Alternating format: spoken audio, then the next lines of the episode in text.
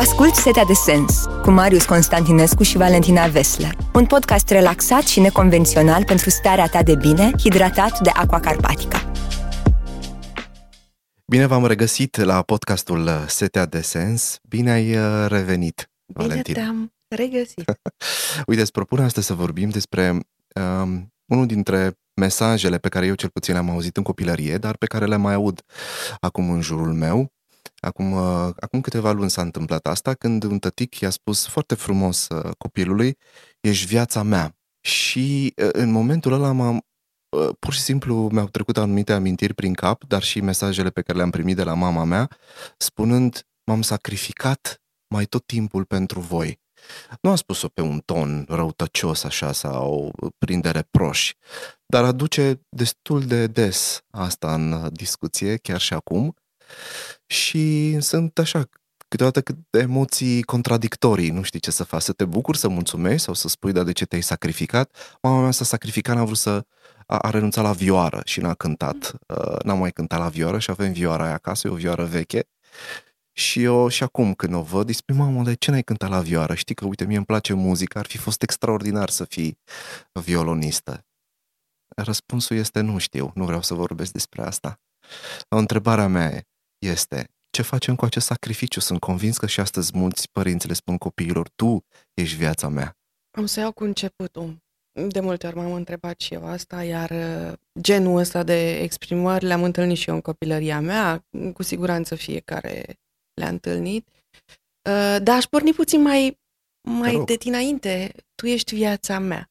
E foarte frumos. Noi suntem viețile noastre, ale Da. Oamenilor care sunt parte din noi și cu atât mai mult copilul. Deci, da, copiii sunt viața noastră, noi suntem viața lor. Înțelegerea felului în care ne raportăm la acest ești viața mea e extrem de important. Faptul că tu îi spui copilului că ai făcut un sacrificiu e o povară foarte mare pentru, pentru el înainte de toate. Și am să iau foarte pe direct, Mhm. foarte direct. Am să-ți spun că alegerea fiecăruia este personală. Dacă mama ta a ales să nu mai facă vioară, a fost exact problema ei și nu problema ta. Faptul că eu renunț la o carieră nu este problema copilului, este doar pretextul pe care eu îl folosesc ca să fac sau să nu fac ceva. Eu nu am vrut să trăiesc asta. Eu nu, copiii mei au fost viața mea și sunt în con- continuare viața mea. Mhm. Dar eu nu am renunțat la mine ca să-mi cresc copiii. N-am renunțat la mine, nu ca să-mi cresc copiii, ca să. Uh, sau n-am perceput ca pe un sacrificiu lucrurile pe care le-am făcut. Am făcut nenumărate lucruri și o să fac în continuare nenumărate lucruri. Dar pentru că eu aleg să fac așa și nu pentru că fac un sacrificiu. Da, renunț la niște vacanțe ca să poată studia uh, fiul meu cel mare la Paris. Da, renunț, dar nu este un sacrificiu pe care îl fac, ci este, este o alegere. E extrem de important cum punem problema. Fiecare decizie, decizia de a fi acum aici în această discuție a fost decizia mea, alături de decizia, da, da, și alături de decizia echipei care a pus la, la punct uh, această, acest proiect. Dar este decizia individului în parte de care nu trebuie să îi facem responsabil pe ceilalți din jurul nostru, cu atât mai mult copiii. Pentru că îi încarcă de foarte multe traume, de foarte multe uh, nemulțumiri și un, un sentiment de vinovăție. Ah, ce a făcut mama pentru mine? De ce mi-aș dori ca fiul meu să-mi fie uh, încărcat de vinovăție și o, o recunoștință din asta aproape păcătoasă că eu am făcut sacrificii? Nici de cum. Da, poate sunt, acum bun, când vorbim despre părinții noștri, ne gândim la o anumită epocă. Cred că foarte mulți uh, părinți înainte de anii 80 visau cumva prin copiilor. Poate să fie liber, poate să plece în altă țară. Acum lucrurile s-au schimbat și totuși există această, ia spune, dorință, nu neapărat nevoie a părinților de a se poate, poate câteodată inconștientă, nu-și dau seama de asta, de a se împlini prin copiilor și recunosc că și eu la rândul meu câteodată proiectez foarte, foarte multe pe copiii mei și mm, câteodată îmi vine să zic, bă, am făcut atâtea sacrificii pentru tine și tu? Ce fac? Reformulează data viitoare. Cum? Eu vin și te întreb pe tine. Cam cum trăiești tu prin ei. Tu nu trăiești prin nimeni altcineva decât prin tine însuți. Prin eventualele experiențe pe care le trăiesc ei, pe care tu le percepi la mâna a doua, pentru că sunt la mâna a doua, nu? Sunt ale lor, nu sunt ale tale. Da, mă rog. Le percepi la mâna a doua, le interpretezi oricum prin filtrele tale și zici, ah, uite ce a reușit copilul meu.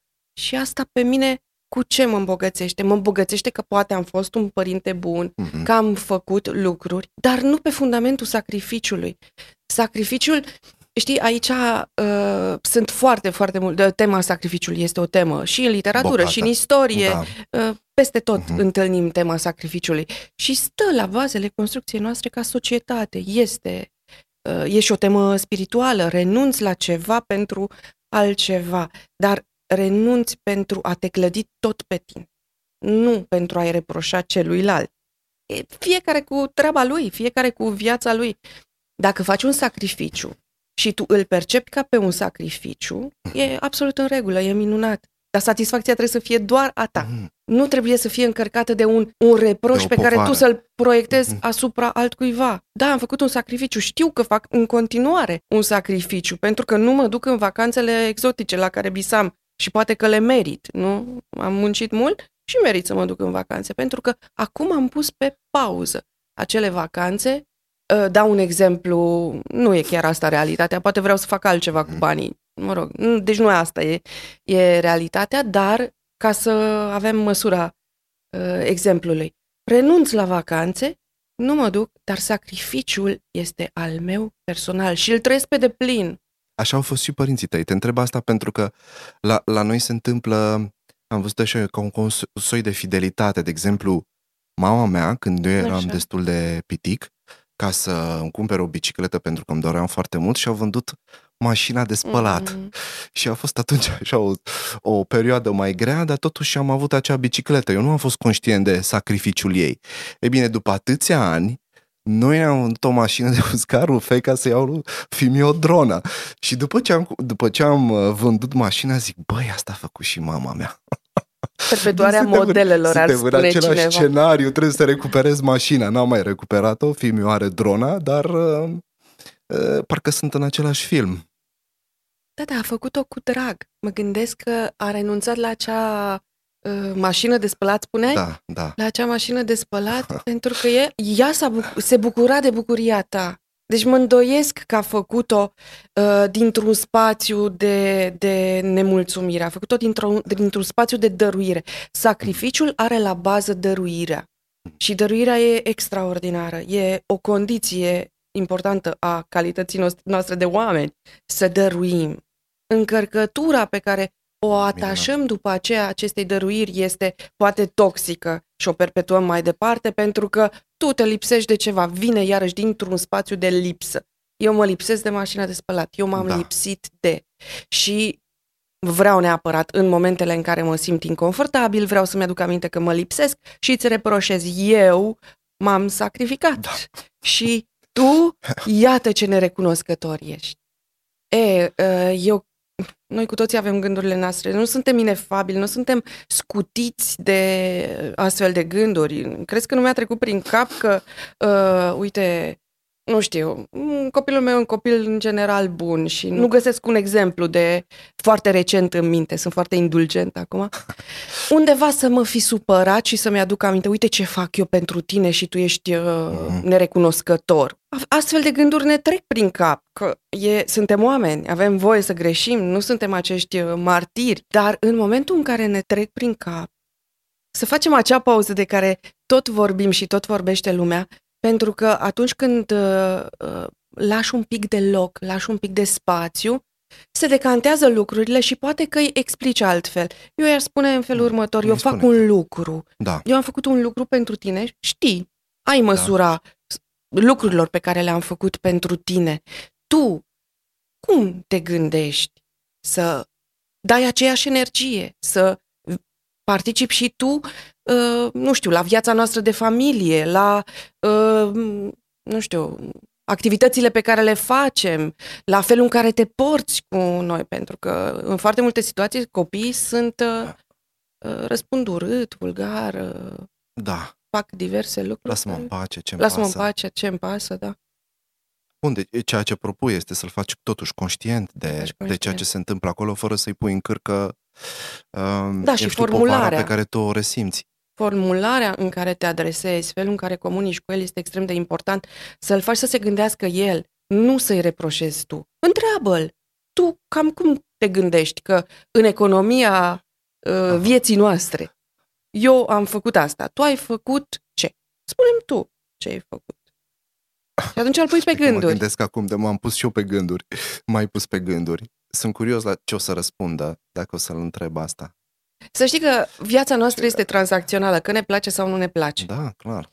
Și tranzacțiile, dacă sunt corecte, sunt echitabile, ele au toate șansele să fie normale și să dea, să perpetueze niște modele normale.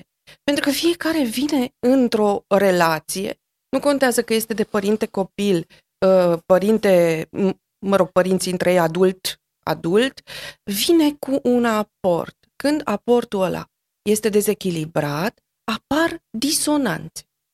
Și atunci fiecare trebuie să participe. Și dacă fiecare participă, nu mai apar acele disonanțe și nu apare inechitatea, că, știi, sacrificiul ăsta vine dintr-un sentiment de inechitate. Eu am făcut, tu n-ai făcut. Și mă simt obligată să-ți reproșez, să-ți arăt eu ce am făcut și Hai. tu n-ai făcut, da? N-ai luat 10 la Da, e- matematică. Mamă, dar n-am putut, poate nu mă duce mintea. Dar ai făcut toate eforturile? Pentru că dacă faci toate eforturile, dar nu reușești să ajungi acolo, pentru că nu știu, mintea ta nu funcționează așa.